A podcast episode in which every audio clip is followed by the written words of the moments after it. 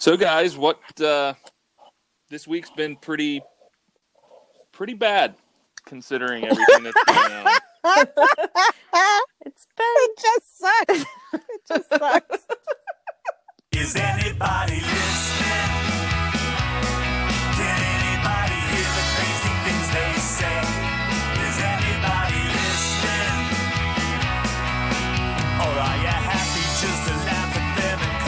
Hello, and welcome to the Collier County Democratic Roundup, the official podcast of the Collier County Democratic Party. My name is Jeff Spencer, and I'm the vice chair of the Collier County Democratic Party and the host of this podcast. Thank you guys for clicking on. On this week's podcast, we have the first part of our interview with Dr. Savarese from FGCU's Water School, where he is a professor of coastal resilience and climate adaptation. In part one of our interview, we look at how communities plan for the effects of climate change and what kind of effects we are expecting to see here in Collier County. We, as always, have our panel discussion where we dive into the COVID resurgence here in Florida. In full disclosure, we intended to dive into some other topics such as the environment or the economy, but the explosion of cases and the growing number filling up our hospitals around the state, in particular here in southwest Florida, compelled us to do a little bit of a longer dive into the numbers. But before we get into that, let's get some party info out of the way. We have Biden signs. So, are you sick of seeing Trump signs and Trump flags in your neighborhood? And are you ready to let the maskless MAGA hat wearing crowd know where you stand? You can get your Biden sign delivered to your house by one of our volunteers for a donation of $10. So, please go to our website and request a sign today. We really would like to see as many Biden signs out there in all of the neighborhoods here in Southwest Florida. So please reach out to us. In an effort to support our candidates, we are putting on candidate spotlights so that our voters can listen to the candidates and hear what they plan to do to help their constituents. We have had two spotlights so far with David Turrubiartez Jr. for County Commission District 5 and Laura Novosad for Florida House District 80. And our next event is on Tuesday, July 14th at 5:30. It's a virtual event. You can sign up for that on our website or on our Facebook page. That event on Tuesday is for Sarah McFadden in Florida House District 106. So please sign up for that today. And each subsequent week, we will focus on another candidate uh, in the race. We have three other candidates coming up, so please check our website for those dates and sign up. We will have audio and video of each spotlight available on the podcast as they are done and on our website as well. So check that out. We're excited to announce that we exceeded the match for Marv's match in only four days and raised nearly $6,000 in donations over the weekend. So, a huge thank you to all who donated. It will help us get Democrats and non Democrats who realize we need to move in a different direction, help us get all of those people to the polls in November. So, thank you so much. And finally, the Florida Democratic Party has their big Leadership Blue Gala on July 18th at 6 p.m. It's again a virtual event. The speaker is the next President of the United States, Joe Biden. There are tickets still available for that virtual event, but they are going fast. So if you would like to sign up, they are $50 and you can sign up at www.floridadems.org. So check it out. As always, all of the information can be found on our website, www.collierdems.org. And that's all we have for this week on Party News, so we'll be right back with part one of our interview with Dr. Savarese.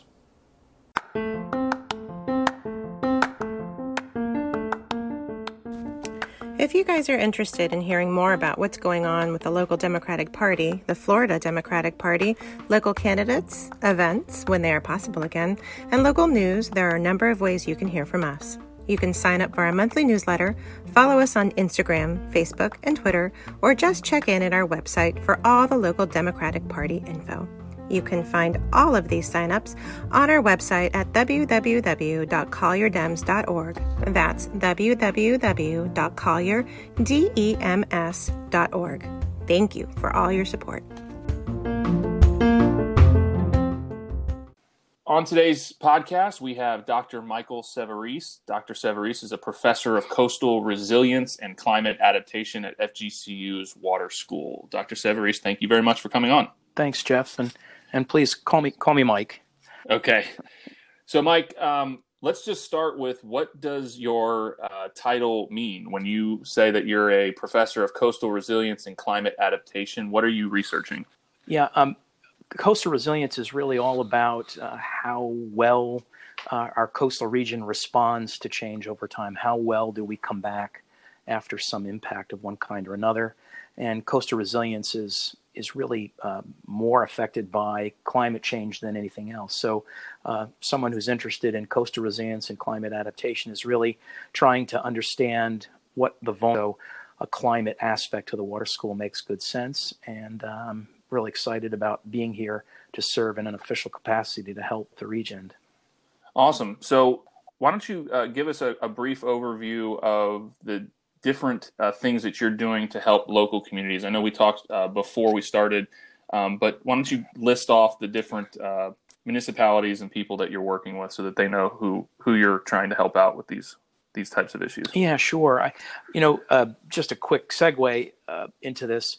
Climate change has a variety of effects. Um, the the effects that I seem to be most uh, or best trained to deal with are the effects of sea level rise and increased storminess over time. And and as a coastal region, those are probably the two that are of greatest consequence for Southwest Florida. But there's also increases in temperature and the human health effects associated with that, and changes in precipitation and flooding. Uh, so there's a real long litany of the kinds of problems our region has to deal with. But as far as um, sea level rise and storminess, as far as they're concerned, um, our region has really um, become proactive in addressing those problems. And um, we've got a number of cooperative programs going on in the region that bring in um, government at the county level, at the municipal city levels, and we're also involved with um, civic groups and, and civic leaders as well as the general public. So at the moment, um, Collier County has a large project that I'm involved with that brings uh, six years of, of, of science to help Collier County understand its vulnerability to sea level rise, storminess, and most recently to uh, freshwater inundation from, from changes in precipitation because of climate change. And that involves Collier County government and um, the county manager and the managerial staff the people that are doing the work, uh, the cities of Marco Island, Everglades City, and, and Naples, and involves a lot of uh, natural resource agencies and groups and cultural resource managers. And what we're doing there is we're actually um, using computer modeling tools, um, uh, providing glimpses, if you will, of what the Collier County landscape might look like as we move into the future, as storms become more intense and perhaps more frequent and as sea level continues to go up. And then from those modeled, mapped simulations, then managers um, can sit down and look at how the landscape is impacted. Uh, and then Collier County and the cities are using that, inf- will eventually use that information to do some planning. You mentioned some of the impacts there. Let's let's dive into that. What are the impacts that climate change will have here in Southwest Florida? What are we seeing already, and you know what could we expect here in the future?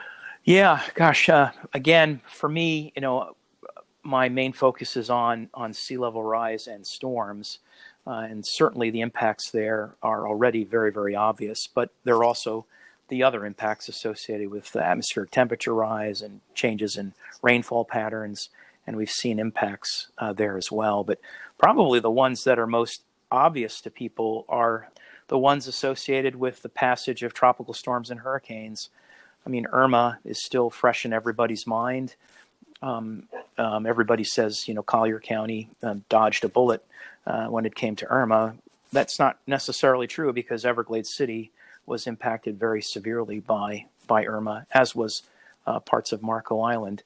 And it's those um, increased storm intensities and uh, storm sizes and, and the fact that storms are moving more slowly um, as, uh, as the planet warms, that's going to augment or increase and exacerbate the effects of storms on our coast. So that's probably the most dire of consequences, I would argue, and that is dealing with more powerful hurricanes that are potentially hitting our, our region um, as we move into the future. So I, I want to just dive into that a little bit more. You said that the can you explain why the a hurricane would a become more intense and then B, why it would move more slowly. I mean, as a lifelong Floridian, I've can remember growing up here that storms never or rarely got to above a category three, Yeah. and now it feels like almost all of the storms get up to a category five at some point.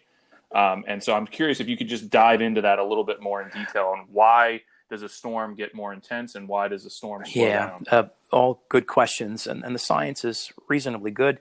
I can tell you that you know probably the the greatest um fueler of of tropical storms and hurricanes is sea surface temperature. So as the atmosphere warms over time, you know we've seen global warming. It's it's a real phenomenon.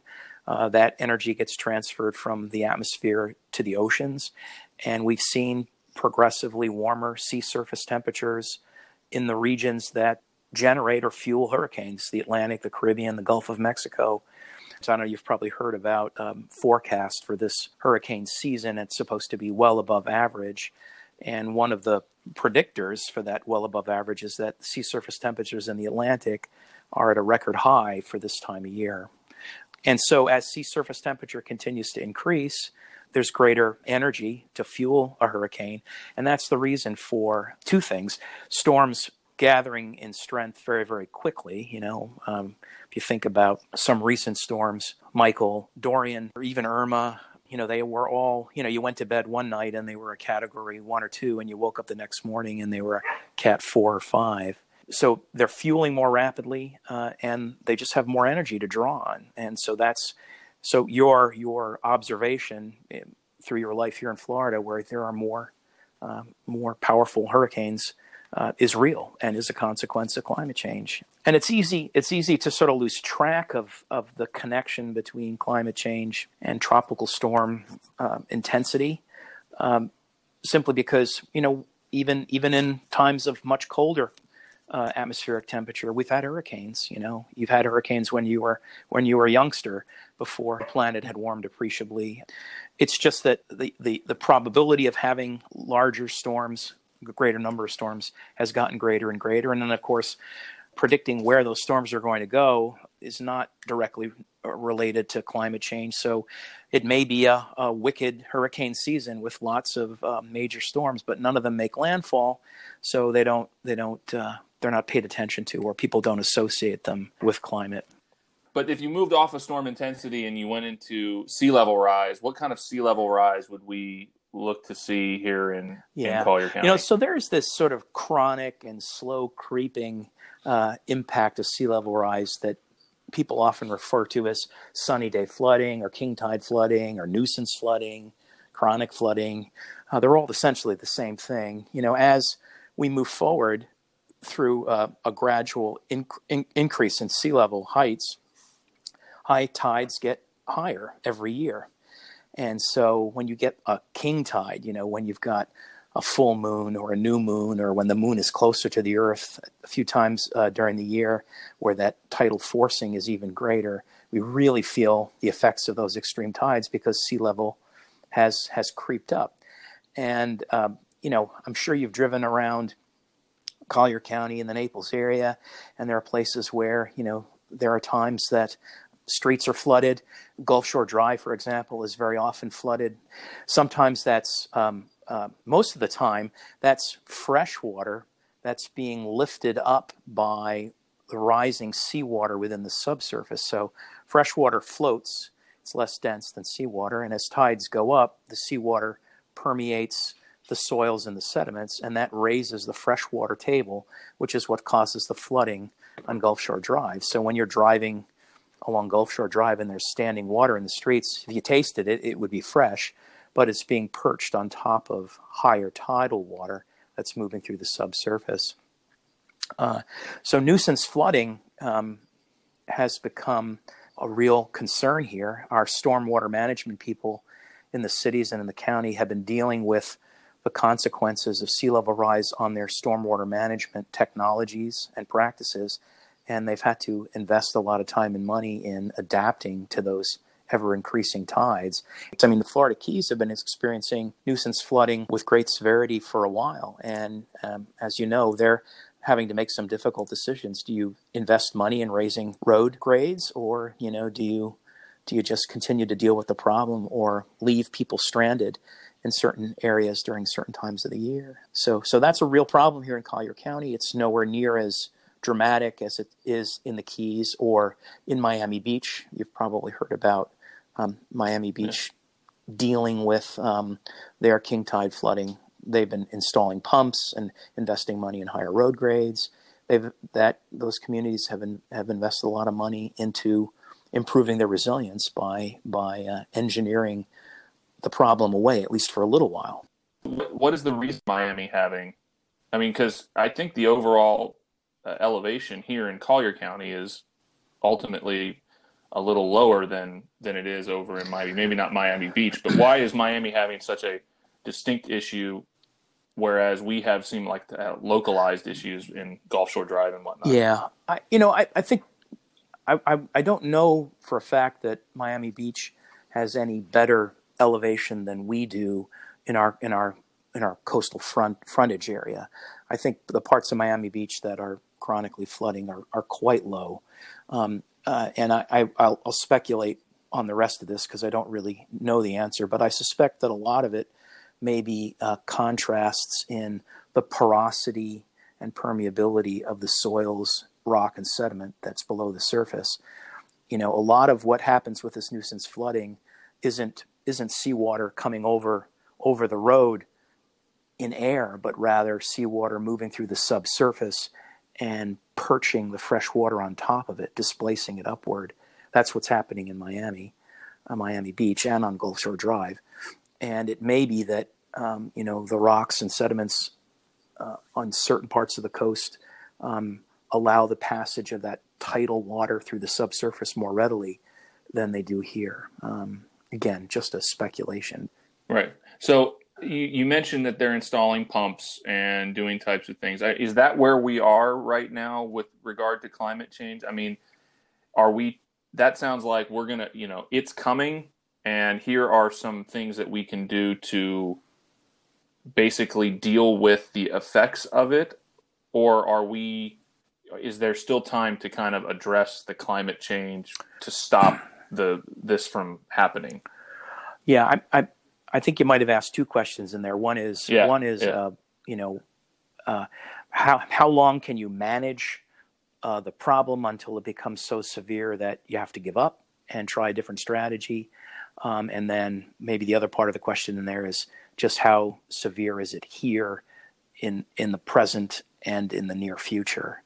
You know the the the answer to the first question. You know when when does when is ad, essentially the first question is when is adaptation no longer possible? And you have to you have to pack up and run and you have to move. You know that's a that's a difficult question to answer. And a lot of it depends upon what kind of financial investment you're willing to make. I mean if you are the netherlands and uh, you are uh, not only experiencing um, sea level rise but a subsiding landscape you know that nation has invested greatly in in creating the walls to keep the ocean out. Uh, that could be a solution for some communities as we move into the more distant future when the impacts become greater. Um, does that make sense for uh, Collier County and our uh, our economy, our tourism co- economy? Probably not. I like to I like to say uh, that we have a pretty good understanding of how bad things are likely to get between now and 2060.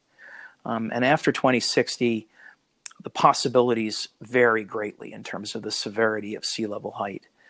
Um, and that's partly a function of two things. One, not knowing how the global society is going to change its carbon use practices, right? Are we going to all adhere to the Paris Agreement and uh, minimize the temperature increase to one and a half degrees centigrade or two degrees centigrade? Or are we going to continue to do business as usual and not uh, cut our carbon emissions? You know, that sends us down very different um, pathways when it comes to sea level rise, as well as other things like like temperature and the human health effects of a of a of a hot world. The other thing that uh, makes 2060 and beyond more uncertain is that um, there's new understanding of the cryosphere, the, the basic frozen parts of the planet, the glaciers, particularly on Antarctica and on Greenland. When you melt that ice and melt a lot of it, and you put that that melted uh, ice water into the into the oceans, you know there's a great capacity for large amounts of sea level rise, and how bad it gets is partly a function of how much ice loss uh, occurs. Uh, and 2060 seems to be the time when we're at these thresholds where you know where uh, the consequences could be dire. So the way I've been working with government and with uh, with communities to help prepare, I view this as kind of a, a two pronged endeavor. One is to understand your vulnerabilities now and do your best to adapt to those vulnerabilities as you move forward to at least 2060 um, when things are sustainable and maybe the financial investments aren't that great and we don't become a, a Netherlands by then. And then at the same time, work towards smaller communities taking on uh, better carbon use practices to reduce their greenhouse footprints. And hopefully that happens not only at the local level, but at the state, national, and international levels so that, you know, we don't go beyond that one and a half degrees or two degrees centigrade, and we don't feel the worst possible effects by the time 2100 rolls around. Can you talk about? You said that we know basically we have a pretty good understanding of where how much sea level rise we can expect by 2060. What what does that look like? Yeah, you know, there's three organizations that I seem to have the most faith in in terms of um, sea level rise predictions. One is the Intergovernmental Panel on Climate Change, the IPCC, which is a huge organization of scientists, managers, thousands of people from around the world that come together and through consensus and in a very conservative way um, do the modeling and interpret the information and help inform um, managers. And they provide um, sea level rise predictions. Uh, NOAA, the National Oceanic and Atmospheric Administration, um, basically um, our federal agency that's uh, charged with helping us understand our climate and our weather, along with other things. And then every couple of years, every few years, the, the nation, or the U.S., puts together a national climate assessment, um, which is similar to the IPCC in its approach, but just uh, focuses on uh, the United States. And it's interesting, I was just corresponding with uh, some people this morning and it's amazing how different they can be, particularly when you move beyond 2060 towards 2100. I can tell you that I'm looking at a, a table now of predicted magnitudes uh, published by NOAA um, in 2017, and these are actually the the um, the projections that Collier County is using in their vulnerability and adaptation planning study uh, that I mentioned uh, earlier in the conversation. And, you know, these are uh, values in feet. In 2030, uh, which is, you know, just 10 years away, uh, sea level, uh, based on NOAA's predictions, could be as low as uh, four tenths of a foot. I'm sorry that these are in, in uh, not in inches, but, you know, um, basically between a third and a quarter, a third and a half a foot to as maybe one and a quarter feet uh, on the high end for 2030. When you move out to 2100, okay, so move us ahead 80 years, NOAA's um, highs and lows range from a low of one and a third foot higher than it is uh, currently to as much as eight and a third feet higher than it is today. Eight feet higher in 2100 is very different than one and a quarter feet higher in 2100. Um, the IPCC estimates, they just came out with a new set of information um, in 2019, back in September, and their numbers are less and um, and, and more hopeful looking, um, again, out in 2100 um, than NOAA's numbers are. The National um, Climate Assessment are more in line with NOAA than it is with IPCC. Uh, so, what creates problems for managers and what creates confusion for people who are not, you know, climate scientists is what do you deal with such um, variability um, as you move further out into the future? I mean, it's one thing um, to say, you're going to have to deal with a, a foot and a half of sea level rise, and it's another to tell you you have to deal with eight feet of sea level rise. And then how do you make people understand that uh, the models could produce such different estimations? Um, but again, it's related to the two problems I mentioned earlier. That you know, a lot of it depends upon what society does with its carbon and uh, and what happens to all that ice. So, what would one foot increase mean in Collier County if it in 2030 in 10 years if if we got close to the high end of the estimate what does that look like in terms of impact to the local Yeah, community? if if we get uh, the the lower estimate, the one and a half foot or the, or the eight feet. I'm well, I'm talking about in 10 the next years, ten okay. years that NOAA that NOAA looked at. So you had a whatever it was, four tenths Yeah. of a foot to as much as a foot. of uh, correct. Like, what does that look like? Impact in real, you know. I mean, I I think as a as a, a novice, somebody who a layperson who doesn't know this stuff as well, you hear these eight foot is obviously understandable, but one foot to the average person, I don't know if they can really grasp what that would, how that would impact things around them. Like what would change if it went up by one foot? Yeah. Well, to put it in perspective, you know, sea level's gone up um, eight inches roughly here in Southwest Florida since the early 1990s, and um, uh, so eight eight inches in. Um, I guess that's 30 years. The other thing, the other thing to keep in mind is the rate at which sea level is going up is accelerating through time. So um, we may have seen just uh, eight inches of sea level rise in the last 25 years, um, but the next 25 years the rate is going to be higher because of that accelerated rate. Um, but you know, with eight inches of additional uh, sea level, uh, nuisance flooding wasn't an issue um, uh, in the 1990s for any community uh, in the United States.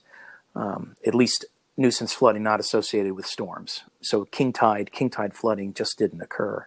Um, if you add another, you know, foot on top of that, um, you know, then uh, the kind of nuisance flooding we're going to have to deal with here in Collier County is going to be as severe as the kind of nuisance flooding they're experiencing in um, uh, Charleston's one that's, uh, you know, uh, uh, dealing with the magnitude of the kinds of problems we're likely to have um, within 10 years. Um, Baltimore is another good example of uh, um, nuisance flooding that's beyond a nuisance. Maybe even Miami Beach, you know, something, um, a, comparable situation to Miami Beach.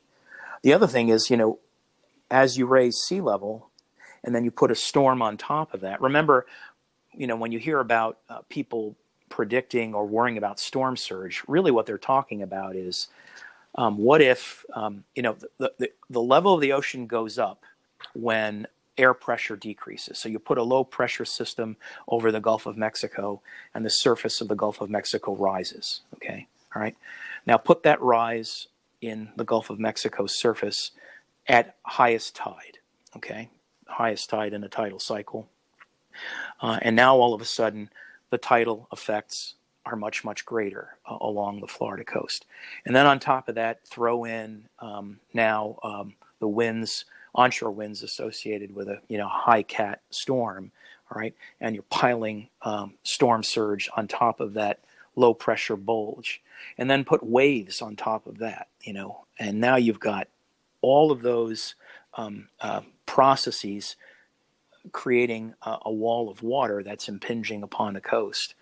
Um, so the sea level rise not only not only creates the nuisance and chronic flooding problem, but it exacerbates the effects of storms. You know, uh, when you look at these storms like uh, Dorian, uh, which just basically stopped over the Bahamas, or Harvey, which stopped um, over coastal Texas, you know, they had to experience multiple high tidal cycles through uh, through the impact of that storm. So, um, you know, you go through two, three, four high tides with all of that storm effects on top of it. It's just a, you know, the the the, the potential for devastation is so much greater. So that's the end of part one of our interview with Dr. Savarese. Stick around for our panel discussion.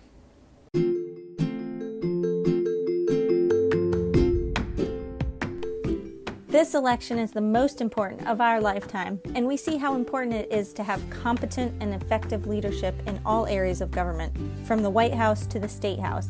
Your local Democratic Party is a fully volunteer force of dedicated Democrats who are continuing to work hard to defeat Donald Trump and elect Democrats up and down the ballot this November, and we need your help. We cannot do many of the things we normally do this election year, but there are still many activities that are safe and can be done from home. We need volunteers to help out with things like writing postcards or making phone calls in a virtual phone bank that will help us win in November. If you have the time to help us, please go to www.collierdems.org. That's www.collierdems.org and click on the Get Involved button and become a volunteer. With your help, we can win in November.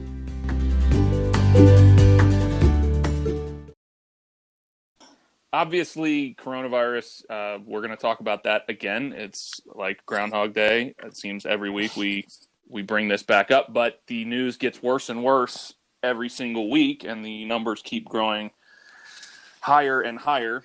And uh, Amber, do you want to go ahead and dive into where we are right now with the uh, pandemic? I remember a couple of weeks ago when we were talking about this and how shocked we were at the numbers and how fast they were rising. And I mean, we're not even in the same ballpark anymore as to where we were two weeks ago. In the US, we had another high 52,788 new cases. 45 states have had a seven day average higher than the week before. And we are at 2.6 million plus cases in the US total. And Florida, as of the numbers that just came out today, which is July 2nd, we have reached another high that we've ever had at 10,109 new cases being reported, um, which is only 900 or so more than New York's highest number of cases that they had at the height of their outbreak. So these numbers are just staggering. If you look at the average in Florida from June 18th through July 1st, about the last two weeks, our positivity rate of the tests that are coming back is hovering right around 20%, give or take, depending on the day.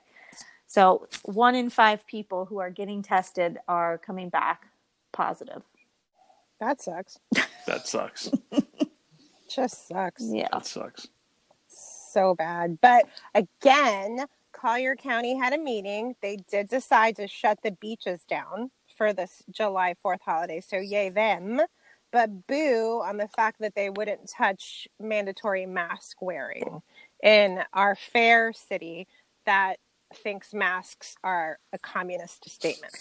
Yeah, it's still it's still shocking to me and we've been seeing since these numbers have been going up, we've been seeing mandatory masks going in place around obviously around the country but also around Florida.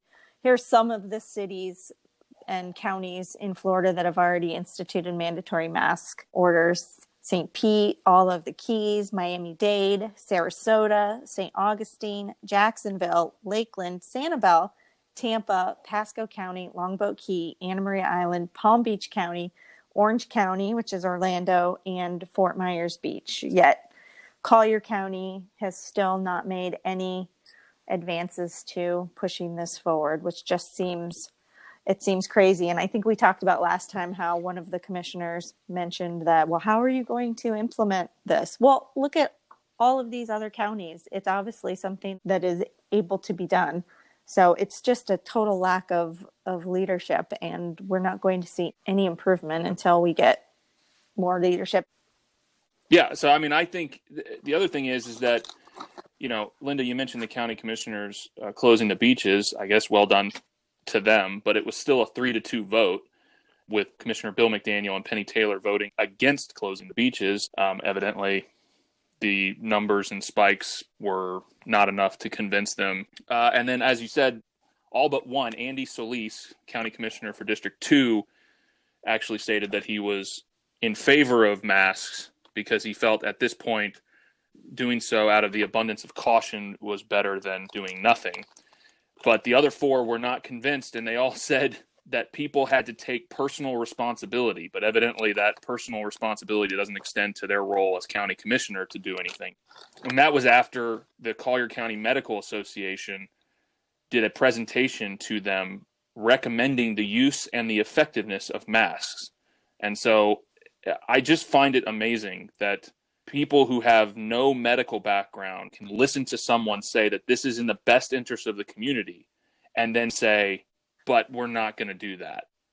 These are people that were elected to lead the community and they're supposed to get information and they're supposed to get expert advice and then make decisions that are in the best interest of the community. And I don't see how, when the medical professionals are stating that it is in the best interest of the community to wear masks and to mandate that, and they decide against it, how you should ever take them seriously for that role to lead the community. Your judgment is compromised, and every voter should remember that as we move forward through this time. And to go with that, as these numbers across the country and in particular Florida have continued to rise to exponential levels, you have a president who just two weeks ago said at his rally that when we do the testing to the extent that we're doing, that we're going to find more people and you're going to find more cases. So he says, quote, I say to my people, slow down the testing, please. And, you know, of course, after this statement, which just seems ludicrous when you're in the middle of a pandemic, his people and people who support him say, oh, he's just tongue in cheek and, you know, doesn't really mean that. Well, then a couple days after his rally, with an interview with uh, Scripps, he was asked specifically about slowing down testing.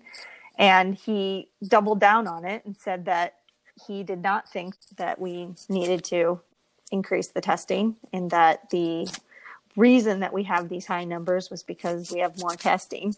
Um, of course, then his his uh, press secretary the following day said he was just kidding. To which the next day, the president tweeted, "I do not kid." So obviously, this is this is the, the information that is coming out. Yeah, it's just, it's just ludicrous. He doesn't kid. But He's not joking, people. He's you have never serious. seen this man Everything joke. that he's doing. This man does not. I've no. never- He doesn't have frankly- a sense of humor. Do you know what the most disturbing thing is? I've never seen the man laugh. Think I've about seen- that. In yeah. four years, like just a real laugh. I've seen him kind of go, huh, or make something. He doesn't laugh at all, ever. He You laughs at the see- expense of other people. Is is and yeah, it's not a laugh, but that's But it's not gets- laughter. He gets pleasure not- in the at the expense of other people. I, I just, there's so many human emotions that this president does not experience at all. This is also the same guy who literally yesterday, after our country has had the highest daily numbers that they have ever seen, virus started, in a Fox News interview yesterday, he says, I think we're going to be very good with the coronavirus. I think that at some point that's going to sort of disappear. I hope. like that's the that's the He's not kidding. He's, He's not, kidding. He is not kidding. Oh, that is He's what he not hopes. kidding. He he really wants it to go away, but he doesn't want to do anything about it. Now that I believe. I don't think he's joking. He oh. wants it to go away. But I mean, shit, I want it to go away too, but I'm not the president of Fantasyland, so it is not going to go away. It's it's here to stay. Yeah, and he and and to your point, Amber, when you say that he says that he wants the testing to go down, that's part of this Republican narrative that that DeSantis has been pushing, which is that as we increase testing, that's the cause of all these new cases that are coming forward. Well, the Naples Daily News just did an analysis of the Florida Department of Health data, and they found and stated emphatically that the increases that we're seeing are not attributed to the rise in testing. And for just uh, for the record, DeSantis, yeah, he was totally toeing that that line, uh, that narrative about the uh, increase in testing was the reason for the increase in cases. But he did just last week pivot on that point and said that testing does not account for the spike that we're seeing. So we go back to what Jeff said about the increase in testing and how that doesn't necessarily account for all of the increases in our new cases. And sure, does that have some effect? Of course. If you are not testing a lot of the population, you are certainly not getting an accurate depiction of the number of, of actual cases that there are out there. So, as testing increased, of course, cases also increased. But as we've talked about before, that's where the positivity rate comes in. If testing increases, the amount of people in the population that have coronavirus, there is an actual number for that. So if you test more of them or you test less of them, that number should be about the same. Of course, if you have a larger sample size, then you should get more accurate towards what that that number actually is. Here's a little example that I saw that I thought kind of explained this positivity rate. And let's take coronavirus out of that because everybody gets political about it. So let's just do a very simple example of simple numbers. Let's say you run a candy bar factory and you know that in this factory you're going to get insects in your factory and they're going to get into the candy bar. So you want a quality control test to see how much insects you have in your candy bar. So let's just say you've got 10%. 10% of your candy bars are going to have insects in them. So if you were to test a thousand of your candy bars, you should expect to see about a hundred of those come back as having insects in them. That's that would show you have about a 10% rate. Now, if we increase the testing and we keep that the same, we keep that number the same, but we increase the amount of tests we do. Now, let's say we do 2,000 tests. Well, we should expect to see about 200 candy bars now that have insects in them. If we test 5,000, we should expect to see about 500 that come back. So, yes, the numbers of candy bars that are coming back with insects has increased, but the rate between those is still 10%. It hasn't changed. And that's where we talk about the positivity rate. And now, when we're seeing in Florida positivity rates 16, 17, 20%, um, that's where we can see that that is not not accurate. In fact, if you look at numbers from the COVID tracking project and Johns Hopkins, who have been really good at tracking all the numbers from the coronavirus, you take the last seven days of May and compare them to the last seven days of June. So in the country, our tests have gone up about 40.5%, but the cases of positive tests have increased by 83%. And that's in the country as a whole. So it has not gone up by the same amount as you would expect it to. Now, you take Florida as a specific example, and you take from the last seven days of May to the last seven days of June. Our testing has gone up 88.3%. So we've almost doubled our testing, but our new cases have gone up 726%.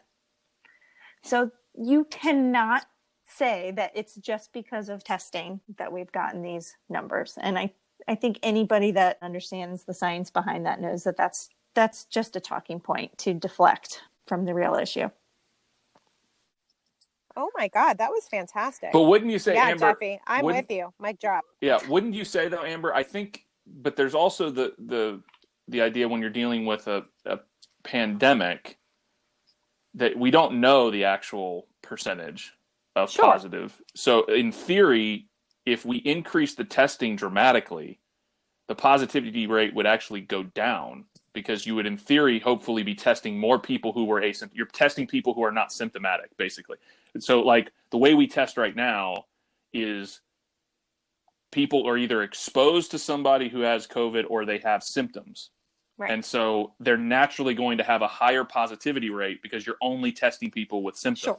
You're not testing people who don't have symptoms. You're not But just the idea randomly is- testing the Correct. population as a whole. So if course. you had enough tests, you would go out and randomly test. It would be like this in, in your example of the candy bars. What we're doing is we're only testing the candy, bar, candy bars that have nibbles out of them. yeah. and and then we're saying, oh well, we found twenty percent of them have insects in them that have nibbles in them, and the other eighty percent don't. And if you tested all of them, even if they had nibbles or not, you would be that's more where you would expect to see the positivity rate go down with that. And so the fact that we've increased the number of testing I think, and the positivity rate not only didn't go down, but went up, shows that one, there's a lot more people who are symptomatic that are coming in, and two, that the testing cannot be the cause of all these increases. Before we go, I, Linda, I wanted to talk to you because you have recently gone through uh, the testing process and everything uh, that went along with it. And I was hoping that you could express your experience with it and how it went and your comments on it. Sure. I I'm just I'm listening to Amber's information and it's important information to give because you're not going to get that level of distillation and it's important to note too that that just blows a hole into any type of republican reasoning that says the opposite that positivity rates aren't in fact going up because when you go out there and when you have been exposed or you have someone in your family that has covid that is the only time you're getting tested that is what i hear from all the testing facilities so when when my son this past the, uh, actually almost 2 weeks ago became symptomatic he had a fever we immediately thought, well, we need to go get tested. And I wasn't feeling good. I didn't have a fever, but I wasn't feeling well. I was feeling a bit off kilter. So I said, okay, let's both of us, because we're the only ones in our family currently that are having these symptoms, let's go ahead and go. So right now in Collier County, there is not a drive-through testing facility that are provided by the government, I should say. So there's there's some drive-up testing facilities, but all of those are for profit. So they are going to run you roughly around $150. There are some other things that I've been seeing. When you go for a PCR test, a diagnostic test, where are you going to go? You can go to the hospital, you can go to the urgent care, or if you want a free one, you can go up to Lee County and they have specific times that they're doing it because they only have a certain number of tests. There's not unlimited tests out there. Or you can go to Immokalee, which is one of the only places here in Collier County that is actually doing like one of those drive up free testing that's not going to cost you any money. Again, those people are uh, Doctors Without Borders. They're not actually our county or our government that are doing that. And they only have a certain amount of tests. The same for the the for profit testing that's all over the place. You can go to CVS you can go to Walgreens, you can get a script and go to Quest. We went to Collier Urgent Care, and both of my tests for my son and I cost me $187. That is the negotiated rate through my insurance $187. The absurdity of that, I think, should go without saying because I'm lucky that I could plump that money down and say, yes, me wanting to know if my son or I are positive for this thing is more important than me keeping $400 in my pocket. You know, I, I, I could go ahead and do that. And then the rest of it is, you know, then we wait for those testing. The testing time periods are between two and 10 days. My test came back in two days. I was thankfully negative. My son's test took nine whole days. Nine days. And he unfortunately came back positive. So we're in quarantine. We had been in quarantine before because we knew we had a test out there. So we did the responsible thing. I want also to add that when I was at the urgent care and I asked what my protocol should be, it was suggested that I stay home. Not, it's imperative that you stay home. That, that's it. And then when we finally got our test results nine days later, there's really no protocol for how to handle that it's amazing. I mean, it is all over the place. Whoever you talk to, the urgent care people that I talked to, they were great. They were wonderful. They don't know. So they, so I said, oh my gosh, okay, so he's positive. We've been quarantining. Um, you know, we've told everybody who we potentially could have. Basically, I'm telling him what I did, and then he's, and then so I go, okay, so at the end of our 14 days, we should get retested again, right? Just to just to make sure. And he said, nah, no, just just assume that you're fine, especially because at this point in time, we're all asymptomatic now. So no one in my house has active symptoms. So he said, No, we can't burn a test on you. We don't have enough tests to do that. In America, guys, this is all happening in America. Okay. I'm not currently in Brazil. this is literally happening in Collier County, Florida. Okay. and so basically, here's what the HR person of my husband's company said. Well, then what do we do? We need to kind of be aware, you know, my husband or my daughter, are they currently positive but asymptomatic? but they can't go get a test because they don't have symptoms, but maybe they want to know so they don't walk around spreading and shedding this virus. And so the only alternative that that HR person could potentially tell us is you might have to lie. And of course, did we feel comfortable with that? No. And so we didn't go get a diagnostic test. We managed to actually get a doctor to write us a script for an antibody test for both my husband and my daughter to just try and alleviate some of that not knowing so you know we are awaiting those those test results but wow. i'm gonna say I, i'm gonna say that is that is this is america i don't understand how then our president can stand up and say well we're rocking this whole testing thing it, and, and i want to say here's my total price tag ready because my kids, my husband and my and my daughter have done these antibodies tests. I am currently now at at seven hundred and fifty dollars in testing for my family, my one family. Wow. Yeah, and then you throw in the fact that you know we've talked about what the whole purpose of the shutdown was in the past, but you know the the fact that you go and get tested you're not given any instructions on how to proceed while waiting for the test. Then you get a positive test, and there's no instruction on how to proceed now that you've had a positive test.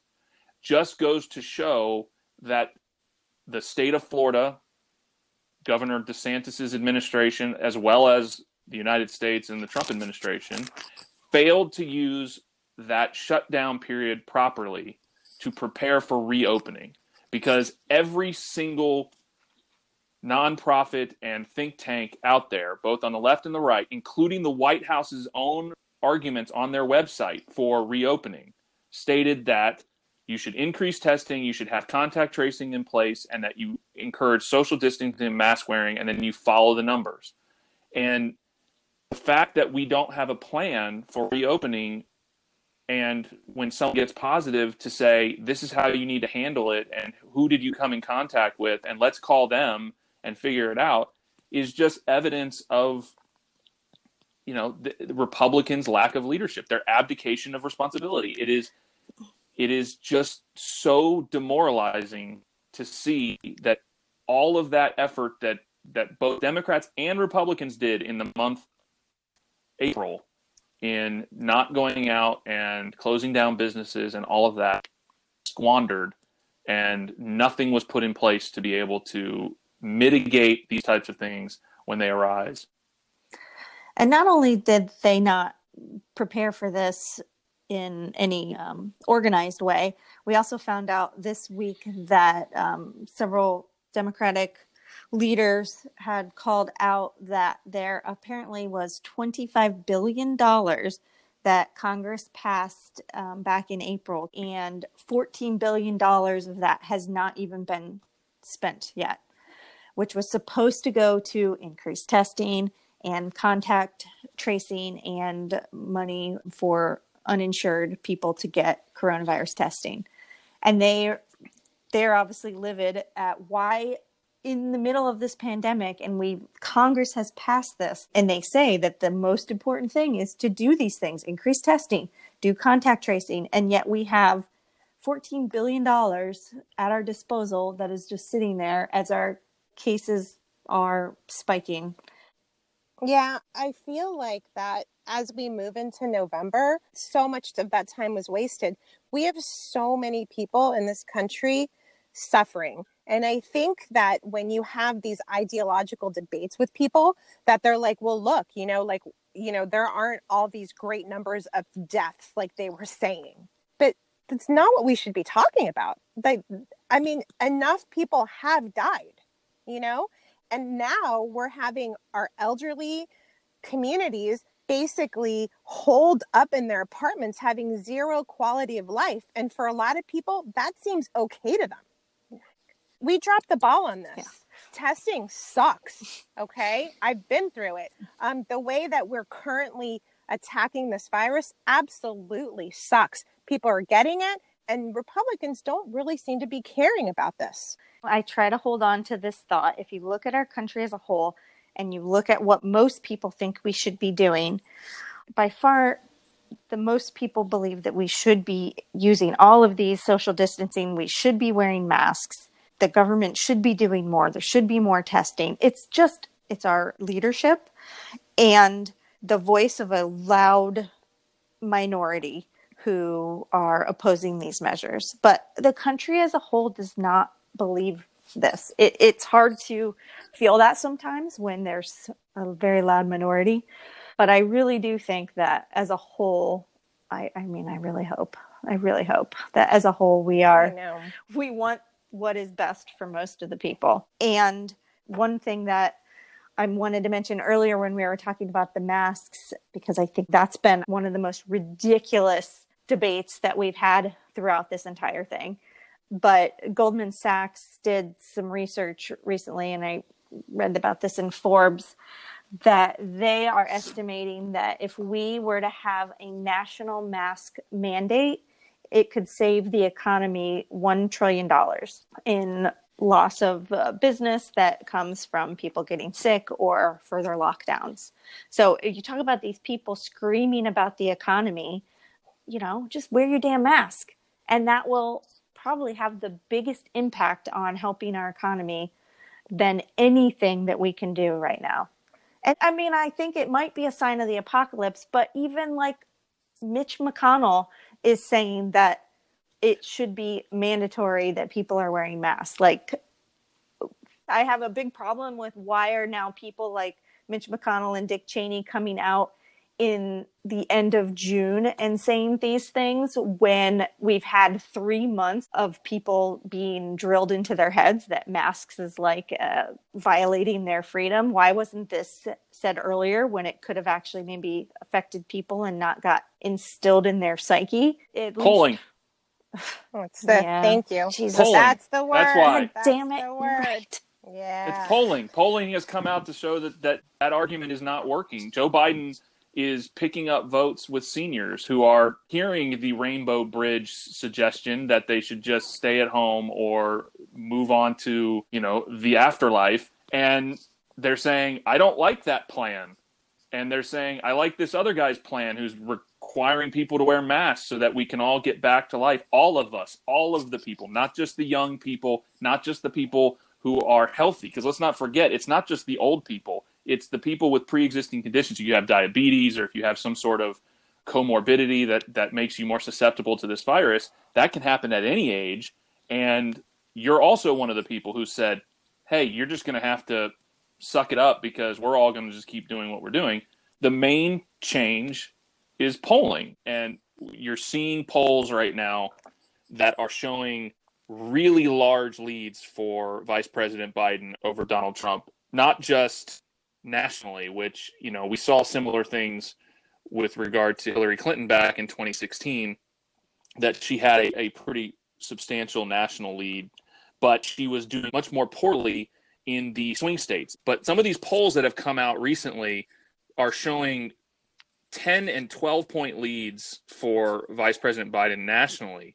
But if you go to the state polls and we look at Florida, which, by the way, all of you who have listened to the podcast last week and listened to uh, Chairwoman Terry Rizzo talk about about how important Florida was. Uh, she made the point that Florida is a one state stop for President Trump's reelection. He cannot win the presidency without winning the state of Florida. It's just not possible. We have too many electoral votes. We're too important of a state. And if uh, Vice President Biden can win this state, it basically ends all of President Trump's chances to gain reelection.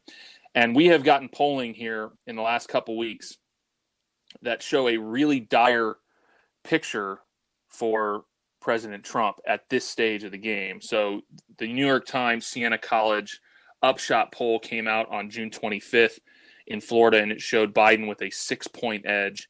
And then Fox News came out the same day on June 25th and showed a nine point edge. And then just yesterday, a Change Research poll came out and showed a five point edge for Biden. Every poll that has come out in the state of Florida over the last month have shown anywhere from a three point Biden lead all the way up to an 11 point Biden lead. And so, to your point, Amber, regarding Mitch McConnell, is why would Mitch McConnell be saying this? Mitch McConnell is now worried about the Senate. He's worried about maintaining his control of the Senate and he's seeing these polls come out in all of the swing states, swing states like Texas. Vice President Biden is even with Trump in Texas. He's ahead in Arizona. He's ahead in North Carolina. He's ahead in Pennsylvania, in Michigan, in Wisconsin. He's ahead in every single swing state. And he is dead even in Georgia and Texas. And when you see that as the majority leader, and he has senators that are up for reelection in Colorado, in North Carolina. When you have these types of of numbers showing in the polling, Republicans are realizing that they're hitching their wagon to President Trump and his lack of mask wearing agenda. They're realizing that that's a losing argument, that they're going to lose and lose big if they continue on it. And they're trying to pivot out of it. And it is up to us as Democrats to hold them accountable to the damage they've done to this country over the last three months. Because if they had been handling this the way they're handling it now and been advocating for mask wearing, we wouldn't be where we are right now. We would have a much lower rate and we would be having a much better time reopening. But now you're seeing all of these different states that are having these outbreaks have to reverse decisions on reopening. And the positive economic data that has come out over the last two months with these reopenings is going to reverse. And you're going to start to see more layoffs again because you can't keep open with these numbers going up. You run the risk of hospitals being overrun and not being able to handle it. Yeah, and I, I meant to mention this when we were talking about the coronavirus, but you mentioned hospitals filling up, and was just came out this week that three of the nine acute care facilities in our area, their ICU beds are full. I was like, uh, that's relevant information because that is that is the argument that people are making to make themselves feel better about these numbers. They're like these numbers are existing but the almighty meter of our hospitals and i get this all the time when i engage someone about this information is that yeah well our hospitals aren't full right people aren't dying because well bitches they are they are they are. How much well, more the, full do you want them to get? Yes. And then, you know, the thing that pisses me off about people talking about, oh, our deaths numbers are down. Well, there's a couple different things there. One, as we've noticed in the number of cases coming back positive, that it's in the younger population who obviously have a lower mortality rate. Not that they're not going into hospitals and having some impacts and, and filling up our ICU beds, but they're not actually dying at the same amount. Two, the elderly population has maintained their caution and kept themselves a lot safer than they were when this started. So you're not seeing those high numbers of deaths in in the older population or immunocompromised population.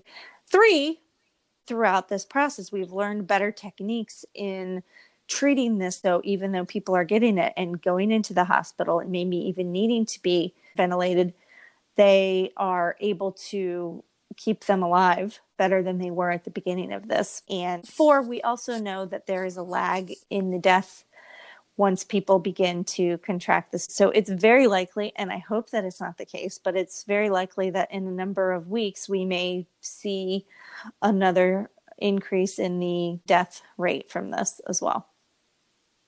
That's that's such important information, Amber, because people really forget that. I hope that doesn't come down the pipeline. But our numbers are growing so exponentially. We don't know what's going to happen in three to we four don't know. weeks. Yeah, we don't. Well, know. we all we talk about percentages. We talk about the positivity rate, but there's another rate, which is the rate of hospitalization. Mm-hmm. And so the other thing with the death rate that right now, yes, we're being able to care for people because we have space and we can handle it and we have capacity to, to be able to handle the, the amount of people that are in there as of right now. But the rate that John Hopkins has been stating is our rate of hospitalization in the state of Florida is 12%. So 12% of those people who are contracting the virus are ending up in the hospital.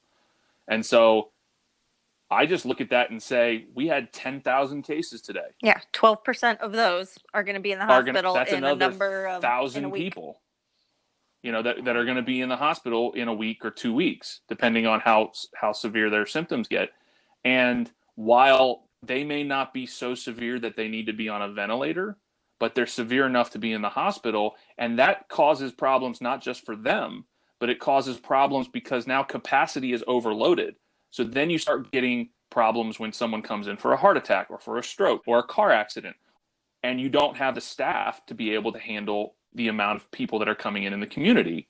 This is the part of it nobody talks about. And it's like, that's going to cause problems down the line.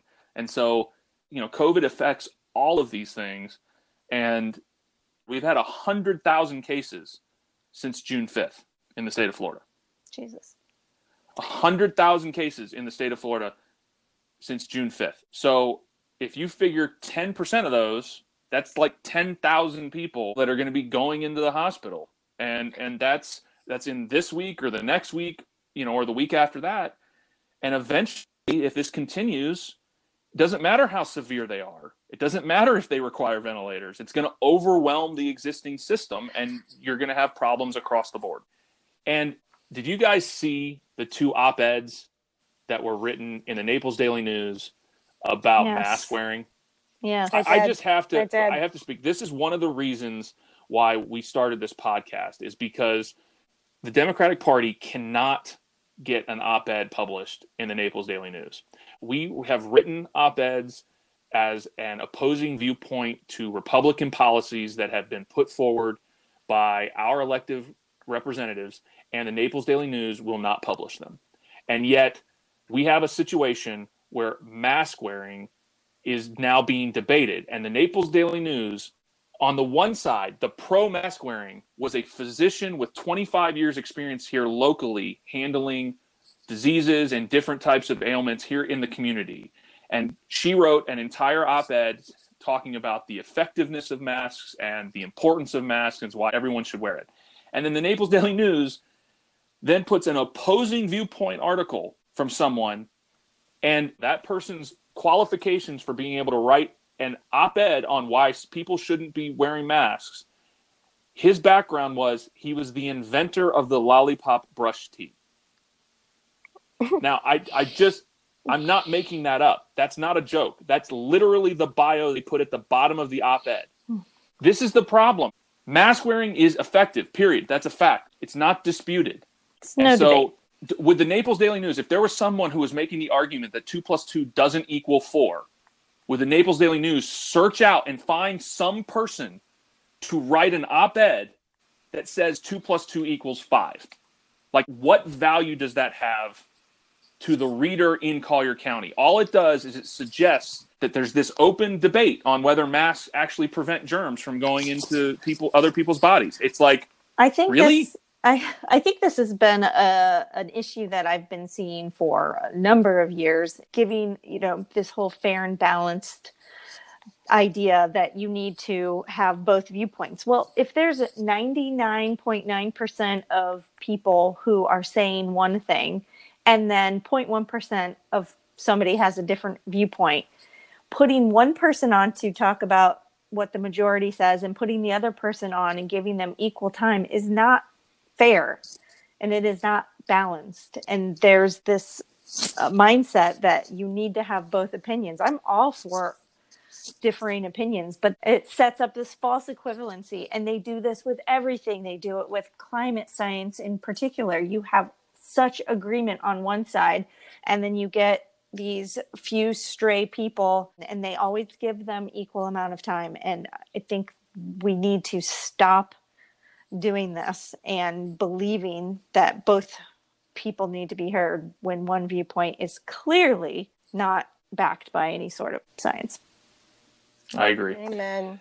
All right, so uh, on that note, we'll go ahead and call it quits on this week's discussion. Thank you, Linda and Amber, for coming on. thank you jeff Thanks, Jesse. So that's our show. I want to thank Dr. Savarese for joining us. Thanks to Agent 13 for the theme song. Please remember to rate us on Apple Podcasts, Spotify, Stitcher, or wherever you listen to your favorite podcast. Check us out on Facebook, Instagram, and Twitter. We have 114 days left until Election Day, and it depends on what you do today on whether or not we win this November. So please step up and help. Hope everyone's staying safe out there. Until next time, so long.